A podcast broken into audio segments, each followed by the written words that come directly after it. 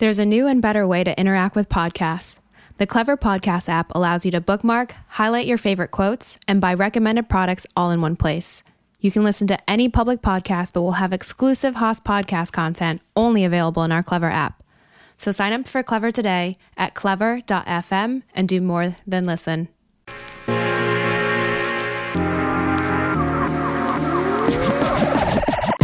Hello, everyone. Welcome to the One Haas podcast. I'm your host, Ellen, and I'm joined today by our co host, Sean Lee, and our guest, Andrew Chow, who is the co founder and CEO at Boba Guys. For those of you who haven't tried Boba Guys, it's now a chain across the United States that sells really high quality boba milk tea. And as far as I can tell, it's been a big hit for a while now, and they're not slowing down. Thanks, Andrew, and very excited to have you on. Thanks for having me. Go Bears. Go Bears. Go Bears. Could you share your origin story and how you grew up? Yeah, there's a decent amount on the internet. Not to be like we have a book, mm-hmm. but we we have a now a best selling book we wrote with Penguin Random House. It's called the Boba Book. I think it really started actually roughly around Cal. I'm a Jersey kid that moved to California, and I went to Cal thinking I was going to be a doctor. I'm Chinese, Taiwanese, so many people with my ethnic background I think is very common. MCB major, but I really fell in love with sociology and Berkeley happened to have one of the best social departments in the entire world. Still does the best, actually. I really honed my skill of just like understanding systems and people. And some people will say commercialized sociology is marketing, which is what I ended up doing. So mm. out of school, when I graduated Cal, I went to a company called Target Corporation. It was back then actually not as popular as it is now. It was in the middle of rebranding. It was really Dayton Hudson's, and they owned Marshall Fields, an apartment store, and Mervyn's. And I really learned my marketing chops. I was in their, they call it EIT, Executive and Training Program. So I got my first job out of the Cal Career Center. So really, really grateful. I remember it was super competitive. So I always thought, okay, maybe that's me. I got the job that everybody wanted, and maybe I'm going to be a great marketer. And I'd like to say that was my first half of my career. I did a lot of marketing at Target, at Walmart. Walmart kind of headhunted me. They stole me away. And I did that. Then I went back to Haas actually for my MBA. And it was weird to go back. I thought, okay, maybe I'm going to go back to grad school to do something different from marketing. I really did think I was going to be a venture capital guy. So at Haas, there's something called Haas Venture Fellows. So I did yeah. some of that and I did some stuff abroad. But I really I don't know what it is, but I always had this desire to do something really related to culture and people. And I think that's where my sociology background came out. Hmm. But I didn't want to go to good schools and then be like overly an activist or something like that. I just I wanted to make change, but I felt like I had all this business training. Could I do it through economics? Mm-hmm. So I grew up pretty poor. I was lower middle income when I was growing up as a kid in Jersey. When I moved here, I had my two grandmas, my grandpa, an aunt, another aunt, and her two children all live in four bedrooms in, oh, wow. in South San Francisco, New Jersey. When there's like a TV show called Full House, it was a full house. we had really good family dynamics to this day. So I really loved the idea that maybe through economic mobility, you can kind of chase the dream. So if you know my profile, I'm definitely one of those people that's like, you can be anything. I know people say the system is oppressing and there is there's a lot of systemic injustice. I'm not going to get overly kind of like woke especially at berkeley but we all know that. That is true. But to say that you can't make something out of yourself and make your situation better and hopefully my kids will be better than me i think you have to have that hope. I think maybe right now the country america i think half the country lost that hope. They believe the american dream's dead. I think it just changed and it's harder but i'm a, an embodiment. My dad's a refugee. My mom's an immigrant they both were immigrants, but my dad's actually a refugee. So came here with nothing. And in one generation, I started this company that's worth quite a bit and home grew that. So for those who don't know, well, what, what did I actually start? What is boba? And it's hard to do this on a podcast. So how do I describe it? It's like saying you take your blue bottle coffee, but make that matcha or make it something tea based, and then take gummy bears and you put gummy bears in your matcha. That's kind of like the best way I would describe it.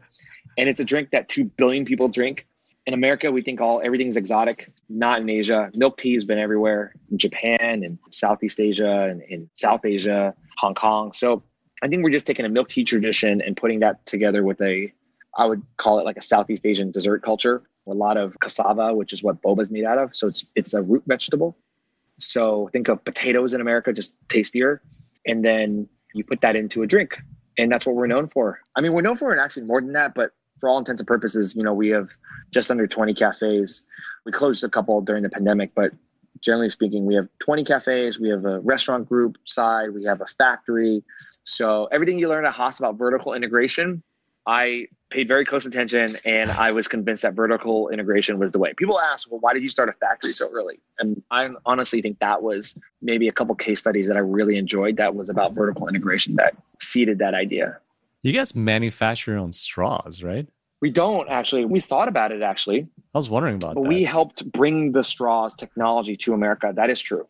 It's a little bit political, but here's really what happened. I don't really have forums to talk about this. So I'm glad you guys asked about the straws. And I think 2016, we had heard that my friends in Taiwan were like, we're going to be the first place in the world to go zero waste or single use plastics, get rid of them. Yeah. And I was like, how do you do that? Like cups are everywhere, plastic bags are everywhere. China had talked about it because people didn't understand. China was, they were refuting recycling. That's right. You know, they used to recycle a lot of the US stuff. And so there was already kind of this Asian sustainability wave that Americans cannot comprehend. But I do think nowadays, I think they lead more than even America. We have a very big single use waste problem in America. I think Taiwan said, oh, by 2030, we'll, we'll ban single use plastics. And so we were based in San Francisco. We had heard rumblings that San Francisco wanted to start something similar. Mhm. And I happen to know her name is Katy Tang, a supervisor here, a district supervisor. She's, she's one of, I think, 11 or nine supervisors in San Francisco. She's out of the Sunset District, and she wanted to think about writing a plastic straw ban. But people were always so scared, especially small businesses, of something that sounds like a straw ban, especially boba, because the boba world uses big, kind of unique straws. So a ban would actually hurt it. So her legislative aide, I think Ashley Summers, I still remember. If she's listening, she's a great person. She was like, "How do I write this bill? Can you help us write that ordinance so it doesn't hurt small business?" They really did come with that in mind. Without sounding flattering, they're like, "Andrew, you're like one of the most level-headed people. You're you're both small business and also business-minded, but of the community. Would you help us craft this thing so it's not overly dangerous?" And so I was like, "Okay, what are you doing? Like, tell me what it's about." So over the six months, we helped craft that ordinance. I remember giving feedback on things like it may affect people with disabilities. And they didn't even know, but my mom's sister, my aunt Linda, was disabled. So I knew I happened to have random knowledge about straws and people in the disabled community. So putting that kind of into ordinance and saying, hey, there's flexibility, don't be scared. We're not trying to harm anybody, but it, there's a greater good here. And it's the beginning of a larger sustainability movement because people are, I know this is what happened. It exactly happened. They're going to say, what does that do for the overarching sustainability movement? Because if you ban straws, that's not going to do that much damage. And I'm like, it's a culture issue. Straws just happened to be a cultural take. But I had also known that there was a new technology because they had pitched us bamboo straws Mhm. because Taiwan was already ahead in this little place called Nantou, which is this part of the island of Taiwan. People don't know it's a tropical island. Americans Mhm. don't really think that Yeah. far ahead. They don't travel. And I was like, no, there's this technology because everybody thought if you ban straws, it's going to be paper as a replacement. Hmm. And I was like, no, no, no. There's this new technology out there. Now, this is where you get business and politics that commingle. Technically, it wasn't approved by the environmental kind of groups out in the West, technically, like California and America, because they're like, I've never seen straw technology like this. What if it has toxic substances? I said, Ashley and, and Kitty, I was like, I think there's this technology that is better than paper. You need to clear it, get your SF Environment Agency to kind of clear it, and they're going to make a big stink, which they did. They're like, I don't, I've never seen this technology, but you gotta, you gotta give small businesses a chance to kind of like not have them hurt their business. So that's really what happened. I actually rarely explained that whole story, and they were very. I mean, in most times the government kind of doesn't get what's going on. I just think in this case they truly did because that ban technically was the blueprint of future cities ordinances. So SF usually is the, one of the most liberal places and progressive places in the in the world, and so it did set the stage, which is why I wanted to do it. We actually announced it at a Boba Guys. It was the mayor, it was Katy Tang. There's a whole picture, and they announced the whole thing and press conference at our Boba shop, which is the craziest thing. Now looking back, this was four years ago. We got a lot of heat, especially libertarians and people don't like kind of government intervention. Yeah. I'm quote Hamilton here: "If you stand for nothing, what will you fall for?" And I felt like Boba guys, which we'll get to later, is we're completely independent. I have a million dollars of friends and family. but we have arguably, well, my revenue is in like eight digits. After maybe Panda Express and Patagonia and a handful of other companies in food world, there's a very few independent companies Hmm. that are this large and independent. My co-founder and I are the only ones on the board, and especially after business school, you learn how much. Shout out to uh, Professor McElhaney who teaches nonprofit boards. Any board, nonprofit or profit, can control you. And so, if I had a board, I'm sure they wouldn't have wanted us to go this hard on a plastic straw ban or anything else we do about social causes. But I don't have a board. I'll do whatever I want, and that's what I think people don't understand. The bamboo straw thing was a huge draw and appeal. I just remember when I heard about boba guys when we went to go go try it out for the first time. I was like, oh, I want to see what this bamboo straw is about.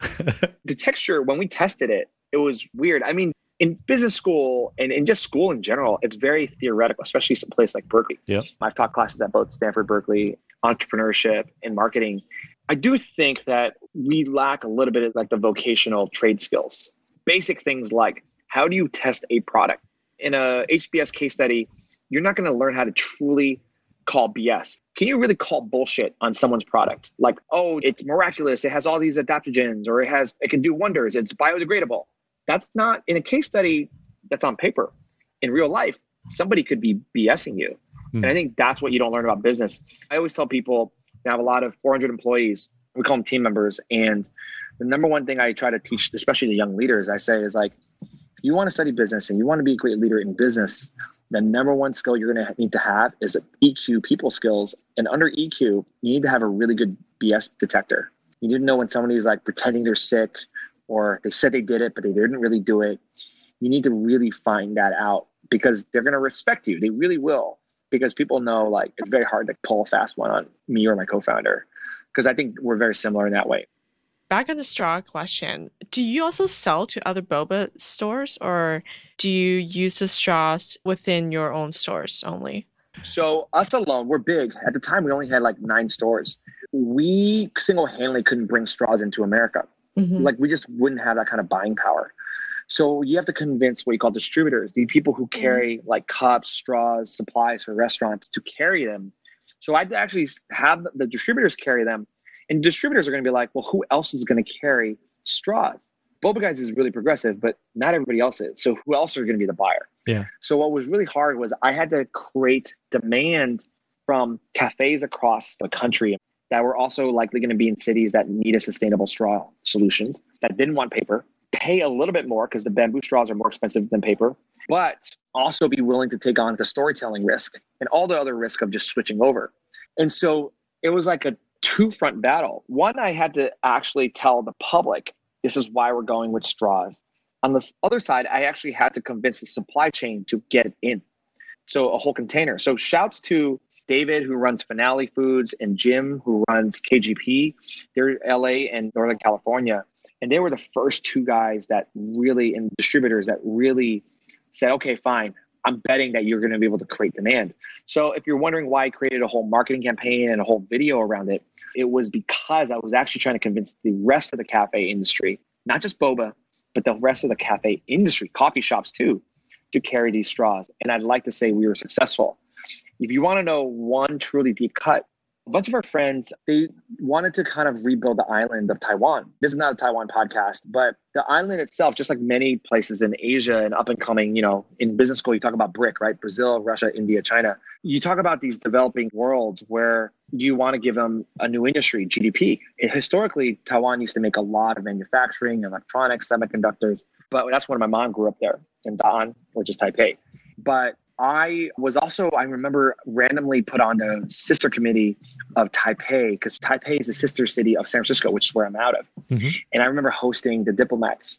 And one of them said, we need to figure out how entrepreneurs like you, Andrew, should figure out how to give more business and add to the GDP of Taiwan. Well, I thought in the back of my mind, if we make more things manufactured out of Taiwan. So there was multiple technologies that came out of Asia. There was sugarcane straws, there's Southeast Asia, there's Taiwan, there's rice straws, there's a lot of different straws. I sized the market. I think it to this day might be about five billion dollars. I said if I can convince Americans that bamboo straws and sugarcane is right after that, both out of Taiwan, are the future of sustainable straw technology, we might actually be able to give a ton of jobs. And again, that was four years ago. here we are. It's still around, still really prominent, and it's really growing. So one of the big companies we work with is called Yali Straw. Yali, they always are like, oh, I remember when Boba guys single-handedly almost did it. And that's what people don't understand. People think it's like a brand thing, but people think creating a cool brand is hard. That's hard, but it's actually not that hard. You know what's really hard? Convincing landlords who don't know what boba is that we belong next to a blue bottle and a Starbucks and a Jamba Juice. That is really hard. Hmm. Pitching them, Mm-hmm. getting a competitive rate. And even if they said, fine, I can lease this space to you, then the next question is, I want the same price as them. Otherwise, I'm going to overpay and I'll go out of business. And we did that for 10 years when we started our first store in 2011. Really, our first store was 2012 when we negotiated the lease, but we did a pop up for the first year. But the nine years where we convinced landlords to put us next to these, what you call A prime, in these A prime locations in San Ramon, Palo Alto, Culver City, Long Beach, New York City, that's where we all go. That is, I think, much harder. So that's what they don't teach you in business school. You don't do an HBS case or just a case study on how do you convince landlords that are quote unquote prejudiced. I don't even know how you say it in mm-hmm. 2021. I mean, there's race in there. I don't want to say that, but there is. I'm like, you don't say this to an Australian coffee shop. Why do you say it to me? Why do you ask me these questions? Yeah. You see my numbers. Our numbers are better than Bluestone Lane, Philz, Blue Bottle, but you don't treat me like that. I'm not on the cover of Fast Company. I don't like to be on covers, but in general, I don't get those calls. I get the call on, hey, it's such an exotic drink. Teach me about it. That's a call I get. Not our numbers are better than every coffee company out there, which is true. We have high margin product. People are listening to the podcast, especially Haas. People are like, well, I don't believe you. I'm like, well, look it up. It's out there. People know we were thinking about a Series A. But here's why. It's very easy. Drinks are very high margin. hmm But boba, we convince people to drink boba anytime, anywhere, any day. So coffee shops, you open at eight, you close at three. That's seven hours max of high margin. Boba shops, we open at 9, 11 a.m. and we close at 10. That's 12 hours. I have an extra five hours on these people. And I sell a lot of merch. Boba Guys does do branding really well. That's because that's my core background. Yeah. So that's where Professor Lynn Upshaw, now retired, thank you, Professor Lynn Upshaw. you know, you learn how to tell stories, stand for something, and really hit technical, like integrated marketing communications. That is the stuff that business school does teach you. I think put it all together. I don't ever actually, by the way, have a forum to ever say this stuff. When I usually do podcasts, it's always about food or maybe being Asian. This is the first time where if you checked under the hood, I did everything they taught you in business school. And I think it was a lot of money. I think some days I don't need that to open a boba shop. But I think now as a CEO, 400 people, company that's worth arguably 50, 80 million dollars, depending on how you give my multiple. it's funny, they give coffee shops a higher revenue multiple than they give a boba shop. And I'm like, I'm vertically integrated. You guys are crazy. Again, I'm not going to call it what it is, but I, I think a lot of it is slight prejudice. It's ignorance. And again, me being on the flip side, I, I when I did venture capital and now I'm an angel investor and I invest all the time, I'm always looking at I'm like, why is your valuation this? You're like, you're selling yourself short. It's just because Westerners, like Americans, don't know it. Well, if your numbers are good, you should just be more confident. And I, I tell a lot of entrepreneurs and I mentor a lot of them, especially people from marginalized communities, women, BIPOC. You know, again, I'm not trying to get woke. I'm not really into that wokeness stuff, but I believe that there is bias and prejudice definitely in business that people don't want to talk about. We're not perfect, but we're trying to fight the good fight we're not going to do that much damage in one generation. It takes multi generational to kind of move the whole industry. This is what the One Haas podcast is about. Getting the exclusives yeah, on what I other people aren't asking. This one. I truly, I'm so grateful. I rarely get to kind of show the side of our company and me. And we do it for culture, but I'd Yeah. like to say we also run a pretty good company, despite what the internet says. I hate the internet. I don't like the media. But you rely so much on it, right, to become bigger. if you follow really closely, I refuse to do media interviews nowadays. I only do podcasts. Podcast is long form, but when there was a boba shortage or when there was a lot of Asian hate or there was small business loans and stuff like that, we're kind of a media magnet. You can make up a lie about us and they'll print it. It's just because they get clickbait. And so we don't have a publicist or PR, but what I've heard from my friends is you're big enough that you don't even need anyone. And so that's why we haven't been playing with media because I truly believe it's a whole separate topic. Social media specifically does more harm than good. There's a Hmm. lot of bad people with mics, and I think that's why we are where we are. I think great journalists, I'm all for. I have a lot of friends. You know, I when I was at Cal, I was on the board of the Daily California, the Daily Cal for eight years. In Berkeley undergrad, I worked at the Daily Cal for four years. So I have a very strong opinion about media because I grew up in it. But social media didn't really exist. It was like Friendster and Xanga Yeah. back then. now it, the way that people use it is so toxic. We haven't really figured out how to wield it. It's funny on that topic. My co-founder and I, if you look at our Instagram right now, mm-hmm. there's this boba shortage that the world's going through. The United States more because we have a really weird port situation, but we are going definitely through a shortage in across all supply parts of the supply chain. But people think there's this rumor that boba guys made it up. I'm like, no, if you have some business background, you'll know that we didn't make it up. But it just means that when there's a shortage, you ration and there's scarcity. When there's a water shortage, it doesn't mean there's no water that exists. It just means that it's rationed and it may be in and out and it's volatile. Well, if you look at our Instagram, we got so annoyed at the media because they were making up all these random stories. We just started posting our own. And it's so funny. People were reposting us to this day, our own writing, our own Instagram live where I, I interviewed somebody in a supply chain. And it's almost like we became our own media agency. So my co-founder and I have been laughing because we're getting we get tagged a lot on Instagram, and they're like, "Yeah, if there's a shortage, read this post and check out this one-hour interview on Boba Guys." And it's like treating us like this random point of truth. Yeah. And I'm like, with a one-hour Instagram live, you can't make it up. There's no like editing. So like, unless you discredit my supplier and my logistics partner and me at the same time. And we're experts. Very few boba shops in the whole country are almost none are vertically integrated like us. So I have no reason to lie, honestly.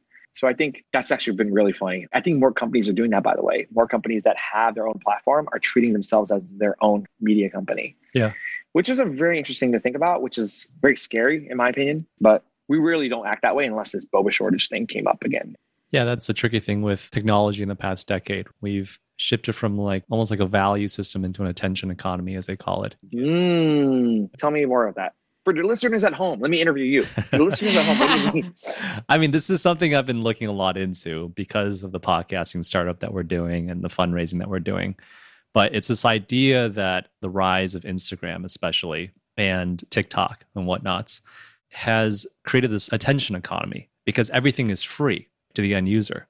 And so, what is it costing us? The cost is the attention. And who's paying for this attention? Well, it's all the advertisers, which is why you're seeing this shift right now. People are starting to catch on. You see Neeva, one of the yeah. original you know, Google search uh, people, come out and say, hey, I'm going to create a subscription based search engine, no ads, private. Even with creators, the creator space, you're seeing Apple and Spotify, Substack, Ghost, all these platforms saying, hey, you know what? Instead of delivering ads, let's just have individual listeners subscribe to you. But that's what I'm talking about is there is definitely a growing backlash against the attention economy that people are realizing, hey, we're paying not with our money, but we're paying with our our time and time is worth love it a lot more. Well, I was on a social media fast for much of the pandemic and it was just too much going on. And um, there was a documentary that I didn't know went viral because I didn't have social media. I swear to God. Same here. it was called Social Dilemma. Yeah, heard about it on Netflix. That yeah. it was on Netflix. It was so good. And then I'm like, I would see some people on Zoom. I'd still like talk to friends and text them. I'm like, have you seen this? And they're like, yeah, Andrew, it's like gone viral. I was like, oh, I don't know what's going viral nowadays. But I thought that was something, and a lot of people spoke out about that.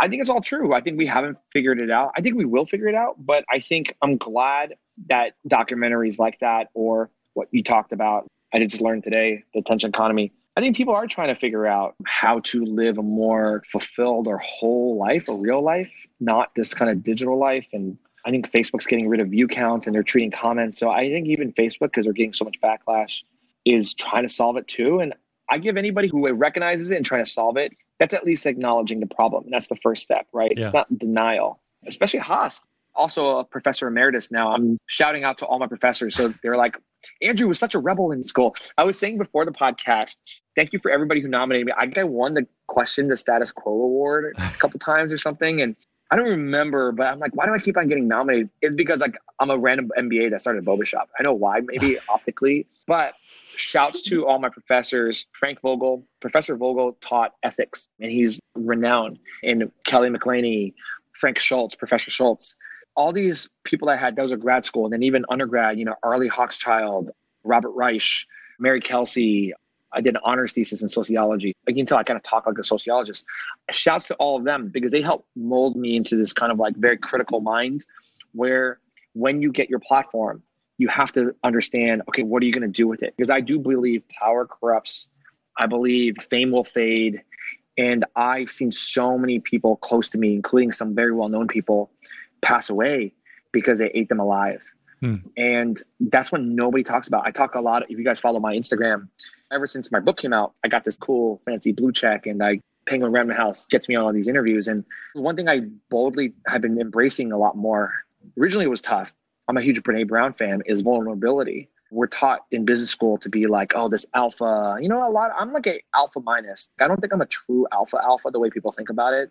But I do kind of run my own kind of world. But I'm soft. I love rom coms and I love Brene Brown and I cry. And when I was an undergrad, I used to think that was dangerous. That showed weakness. That's when I was an undergrad. Then I went back to business school. Then they talk about Daniel Goleman, EQ, mm-hmm. and then Brene Brown got really hot. I graduated MBA 11. And so Brene Brown was like 2013, TED Talk. And then I've been, ever since my company grew, I met her actually at a Inc. magazine conference. We were one of the fastest growing companies, still are in the US and she was a speaker. And I'm the only dude who goes to her workshop. Uh, that's number one. At the time, only dude. It was 2018, I think. And uh, I was in Palm Springs, and I remember telling my wife, Brene Brown's here. And she knows how much I love Brene Brown. I said, I'm to go to her workshop. And then afterwards, my wife goes, How was the workshop? And I was like, I was the only dude there. And I waited in line for half an hour to talk to her. And I have this bookshelf that the podcast people listening can't see, but behind me, I have all these books. I have this, it looks like Belle and Beauty and the Beast, where she's swinging there's this yeah. ladder on this bookshelf that I'm describing where she goes, There goes the baker into town, like always. That's what I'm trying to describe. I'm painting a picture for the podcast listeners. And then in these books, if you look closely, there's Dare to Lead from Brene Brown, Gifts of Imperfection, Rising Strong. So I think that's another thing I would love listeners to over time embrace is that like with social media, everything's transparent. So if you got dirt on you and people are gonna make stuff up about you anyways, you might as well then just be vulnerable and be real forget vulnerable. Not everybody has to be vulnerable, vulnerable. Like not everybody's like an open book. But if you are someone that is vulnerable, be vulnerable. If you're someone that you're more ultra rational, like Myers Briggs, or you're like an NT type, just be you. Be unapologetic and be you. I mean, what you're getting at is what they teach at Haas now authentic leadership, which is something that a lot of soft skills are taught these days, especially Good. around leadership communication.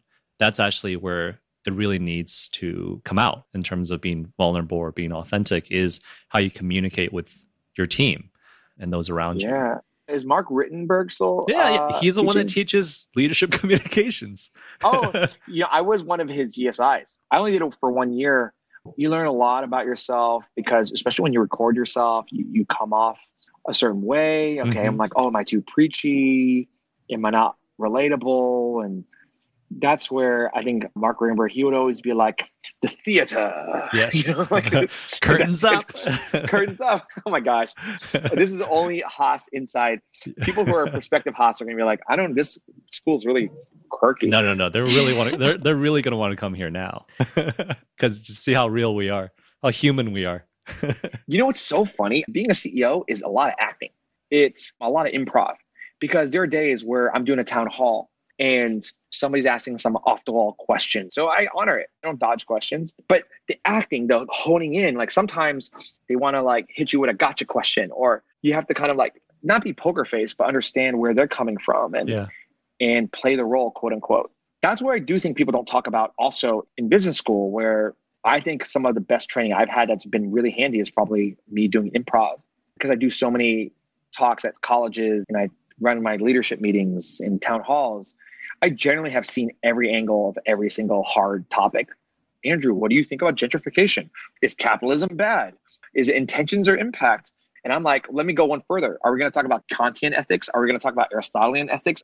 Because I'm training the classics. I'm like, are we going to go there? And then the 20 year old kids are like, oh, my professor didn't teach that. And I'm like, no, they didn't. And I'm like, so if you want to play that game, I'll go there. But you're talking to someone who really loves this stuff. And that's where I do think I have most of my team it's why we hire for a certain way. Like they're very open minded. They're like, Andrew, like you mentioned, I'm a big fan of Jonathan Haidt. Jonathan Haidt is known for moral foundations theory. Yep. And he talks about, oh, you guys know Jonathan Haidt? It was in actually it was in my ethics class. I was brought up. What? Yeah.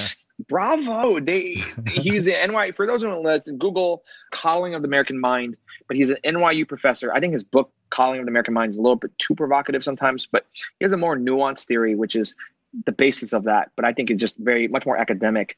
where it's called Moral Foundations Theory, and it's about Mhm. the evolution of ethics. Wow, you're like one of the only people, Sean, that's ever.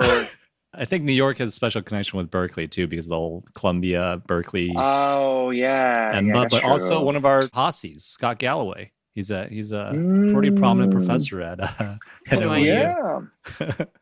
yeah. My dream is actually people people do ask, what do you do post boba guys? I tell people I'm a founder, I'm not a CEO. Yeah. After like 30, 40 stores, that's why I think I am likely going to raise a series A. I might want to teach. People hear me, they're like, oh yeah, that guy sounds like I, I do. I want to maybe combine like ethics and branding together, which are like two of my favorite topics. Oh, Yeah. sounds very interesting because I, I feel like a lot of marketing is not very ethical at all. Everybody is a brand. A politician is a brand. You guys are a brand. Before you walk into a room, you have a reputation. yeah. Your reputation is your brand. yeah. Yeah. I have this kind of burning question for a couple reasons. One, I've been wanting to ask about, you know, I, I noticed from your LinkedIn that when you started Boba Guys, you were still working full time. So this is kind of like your side hustle, or maybe the full time gig was your side hustle and Boba Guys your main hustle. But but the other thing is the challenges that come with doing that. And I'm asking you because when I started my first business, I was working a full time job and also taking into consideration it is mental health awareness month on top of AAPI month. Yeah. I wanted to ask you a question around mental health as a founder, having gone through all those things and then having to act now in some ways as a CEO. What are some challenges that you deal with and how do you overcome them? So much. Every founder got to get a therapist, number one. if you can afford one, get one ASAP. I'll share something I, I never share. I don't even know when to share it. I haven't really talked about it publicly, and I don't even know if I'm going to get emotional. I knew Tony Hsieh. Hmm. I know a lot of founders, just a lot of them that have Bay Area roots. And I have a quote some people use. I always say, founders treat their companies as the purest form of therapy. If you think about it, just think about the most famous founders, the ones that everybody knows. Not, not that every founder has to be famous, but I'm just like, think about the ones that people know the archetype. Steve Jobs took his passion and he just channeled it, his perfectionism into his company, Steve Jobs. Elon, very similar. Tony. Tony Hsieh, Zappos was his human experiment. He would openly talk about that. When I used to talk to him and either see him in Vegas or if he comes to, back to San Francisco, there's this wavelength of what motivates people. As long as they're happy, they're Mhm. going to be fine. And it's really complex. And there's conversations that founders need to have that they don't have. Not to say like I mentor a lot of people and I get mentor. I have three really amazing mentors I talk to almost every other week. I mentor a handful too. And the number one thing I always talk about is where's your mind at? Where's your heart at? The questions that usually people want to talk about is, well, should I raise money or should I invest in this? When do I get an HR person and all that kind of stuff? That's an easy, honestly, that's a question sometimes you can even do via email. The questions that humans need is, are my needs being met? Are my expectations being met? Am I feeling seen? The number one thing that hurts, I think, most founders, because it happened to me, is when people dehumanize founders and leaders. Number one thing will happen, especially if you get big. I got dehumanized in the media. You can just read Google Boba guys, and they they make up stories about you. And I'm going to tell you, 99% is lies, almost always. It's because people kind of project a lot, and there's a lot of people who, especially people out of Berkeley, like we're trained to generally do good. So at least the intentions are good. We don't intentionally try to oppress or exploit or whatever. Most of us are trained that way. But the media and people like kind of rewire it and then it's a bunch of there's two truths. There's your truth, my truth, and the real truth. What gets printed is one person's truth, not the real objective truth. A lot of times that's when they villainize CEO founders, people who come out of Haas, come out of top business schools, people who just run things. If you ask the population right now, do you like your boss? Majority of the people say don't like my boss. Like it's why horrible bosses, there's two horrible bosses one and horrible bosses two. That's why there's two movies about the same topic. because people watch it. Because everybody's had a bad boss. yeah. Everybody likes to think they could do their job better than a boss. And CEO is the epitome of all that, put all the way at the top. And think about that. And then your name ends up in the paper. They say you got drug problems. Thankfully, I don't have drug problems, but I have anxiety. I have really bad anxiety, really, really bad anxiety. That's why I turned off social media for a while Mhm. because I'm an empath, which is also bad for me at least, because I always care too much. Mhm. I'm very sensitive to how my company feels. So I think I'm overly loyal. That's actually what I got called out on.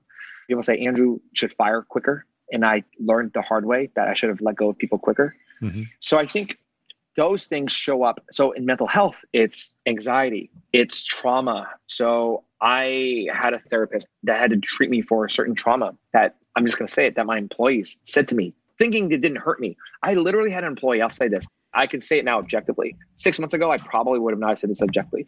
I swear, I had an employee say verbatim because they told my business partner. So my business partner, Dookie Hong from the restaurant group, knows this. Said, "What could I do to possibly hurt Andrew, anyways?" This is about a lie that they said, even if it was maybe truth or untrue. If I, even if I did take it back, what could I possibly do to hurt him? Hmm. That broke my heart. First time I heard it, I actually cried. I don't cry over business. Yeah. I just was like, wow. I was so shocked that it actually broke me. My wife will remember that night. My wife was there too, because we were talking about what was said in news and stuff. And I was like, that doesn't tell you human nature now. I don't know what will. Hmm. And it's insane.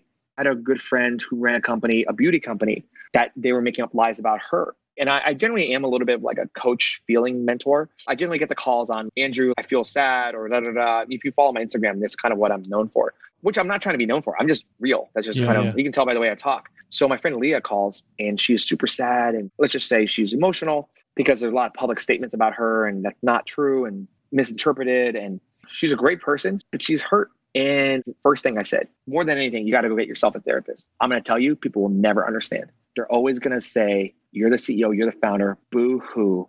You have X amount of money. You started X. You have this quote unquote empire, whatever you want to say. That's what they'll always say. Therefore, you're not human to them. It is sadly tale as old as time. It's have and have nots. It's a lot of it is the root sin. It's like envy. It's about greed. It's about, well, there's all these great studies. And I even see it on my team, and they're amazing people. They're perfectly happy. And then they secretly maybe think somebody else got a promotion or whatever. And then it ruins the whole dynamic in a store. And it's not true. When you dig in, I have my HR team dig in, they figure out it was somebody's misunderstanding but the mm-hmm. misunderstanding led to believe that somebody else got one up and it was jealousy when two weeks prior 360 review everything was great. Yeah. somebody's going to say well they didn't maybe express something. No no no no no no. There's when you know real truth and when it's truly holding back. It's this person wears their heart on their sleeves. They just didn't feel it and somebody made them feel a certain way. So i think that's where i wish leaders really thought about more and future leaders have more empathy for because i think everybody wants to be a future leader. A lot of people do. And i think people don't know what they're signing up for. Being a ceo is a huge huge huge sacrifice. It is probably one of the most misunderstood human roles ever. And ironically there's only been leaders in business in the last maybe century or two before merchants. Like it's the only other time you really had this role. Sean you were mentioning you, whether or not you moonlight when you have second second hustles and, and side hustles. And well i think all of that existed a hundred years ago when you weren't sitting in a corporate job and everybody just had one thing to do hmm I think that was more normal, having a side hustle and a separate identity and not sitting in a cubicle and your whole job is this top big three consulting firm or big four accounting firm or big VC, name brand VC. That is not your identity. Everyone's identity is more, it's super multifaceted. Just like not everybody's identity. I'm Asian. I'm not only Asian. Yeah. I'm also grew up poor. I have a certain demo. I'm also an entrepreneur. I'm also consider myself an artist. I used to play a lot of sports, an athlete. There's a multiple facets of everyone. Mhm. So I think we just got to get away. And really only in America, sadly, we get into that ultra identity. I don't want to say identity politics, but like you have one aspect of identity and you kind of lump everybody into a monolith. That's very, very dangerous. I'm a marketing guy. I'll Mhm. tell you how dangerous that is. In marketing, you talk about segmentation a lot more. In segmentation, the discipline of segmentation in marketing is a lot more about nuance. And even creating six persona is not going to create the entire market. You know that as a marketer. Mhm. You just need a North Star customer. That's kind of what you call it. I wonder how much of it has to do with Western culture, with individualism. This is something Oh, I, I was born in China, moved here when I was seven. I've seen both worlds, definitely a lot more individualistic now. I wonder how much that has to do with it, right? Like I have to be unique. Did you know that is actually the mission of our company? No. I'm going to pull up a quote. I'm going to read this quote, and you're going to tell me if the public can guess who this from. Okay, this is what I always do with my team. A good and just society is neither the thesis of capitalism nor is it the antithesis of communism. but a socially conscious democracy which reconciles the truths of individualism and collectivism. Who said that? I'll give a thousand dollars for somebody who can name off the top of their I've head. heard this. Nobody gets this. I've heard this. Well, you can guess it's going to be easy, so you don't win a thousand dollars. But I just cheated, but it's Google says Martin Luther King. I have heard this before. Martin Luther King. Junior. People don't understand. I based our company right behind me that you guys can't see. Above my head is one of my favorite movies of all time. When I was a kid, it's called "Do the Right Thing" by Spike Lee, and it's a movie about it's about race, but it's really about people who are different. And people know my company, Boba Guys, is about bridging cultures. And everybody thinks it's about, well, Asian culture, not Asian. No, no, no, no, no. It's actually something I studied because when I was at Cal, I'm going to flex for Cal, best sociology school in the world. I got trained by the best people. I just named who I learned from. And I remember this quote. And when I remember seeing this, East meets West is individualism versus collectivism. East is collectivism. It is mm-hmm. that the hero is the community, is the group, is the village, is you think about everybody else and you think of yourself after. Individualism, Alexis de Tocqueville talks about when he comes to America and looks at, he's the French guy who wrote Democracy in America. He says it's individualism that defines America. Even Max Weber talks about this. And so German and French. So you're investigating what makes America America. So if you're really thinking about it, you have a hyper individualistic culture, mm-hmm. America, Yeah. combating with a collectivist culture right now that China is a superpower. And I'm American, so I'm gonna just say it. You have them going against each other. That's why Americans cannot understand what goes on in Asia. And I would like to say most Asians are trained in America that are that are kind of in many roles. They understand the other way. It goes one way. We don't understand them. They understand us. Hmm. I go and I speak Mandarin and Cantonese. So my dad is from Guangzhou, so I speak Yeah. Cantonese. My dad went to from Guangzhou to Hong Kong, Hong Kong, and then my mom's from Taipei, as I mentioned. So she speaks Taiwanese and Mandarin. And Taiwan itself, it's a colonized island by the Dutch, the Japanese, and the Chinese. Yeah. So that itself, the island itself, is this mixture of all these different philosophies. So Americans need to understand that if you're a business person, you have to understand that. When I talk about this in classes, this is what I'm so passionate about. When I tell my team, it's in our manual. You think this is about boba and non-boba, about Asian drinks and non-Asian drinks. No, no, no, no. This is about individualism and collectivism.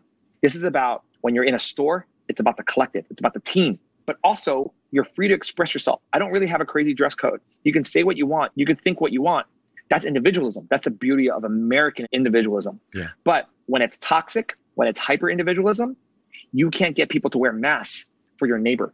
That's the best example. You won't even have high speed rail. You won't even have trains across America and public transit, healthcare, because somebody doesn't want to pay for somebody else. Mhm. That's hyper individualism. And that's what's wrong with America. And the future business leaders need to all get on the same page here. But here's the problem I don't see it happening. So I'm going to control my world so I can dictate whatever values I want because it's my company. So my co founder and I are really, really hyper philosophical, you can tell. Mm. So we have all these secret seeds that we've planted. Another Hamilton quote. You can see behind me is also like I'm a huge fan of Hamilton. In the lyric, it says, What is a legacy? A legacy is a seed you plant in a garden that you never get to see.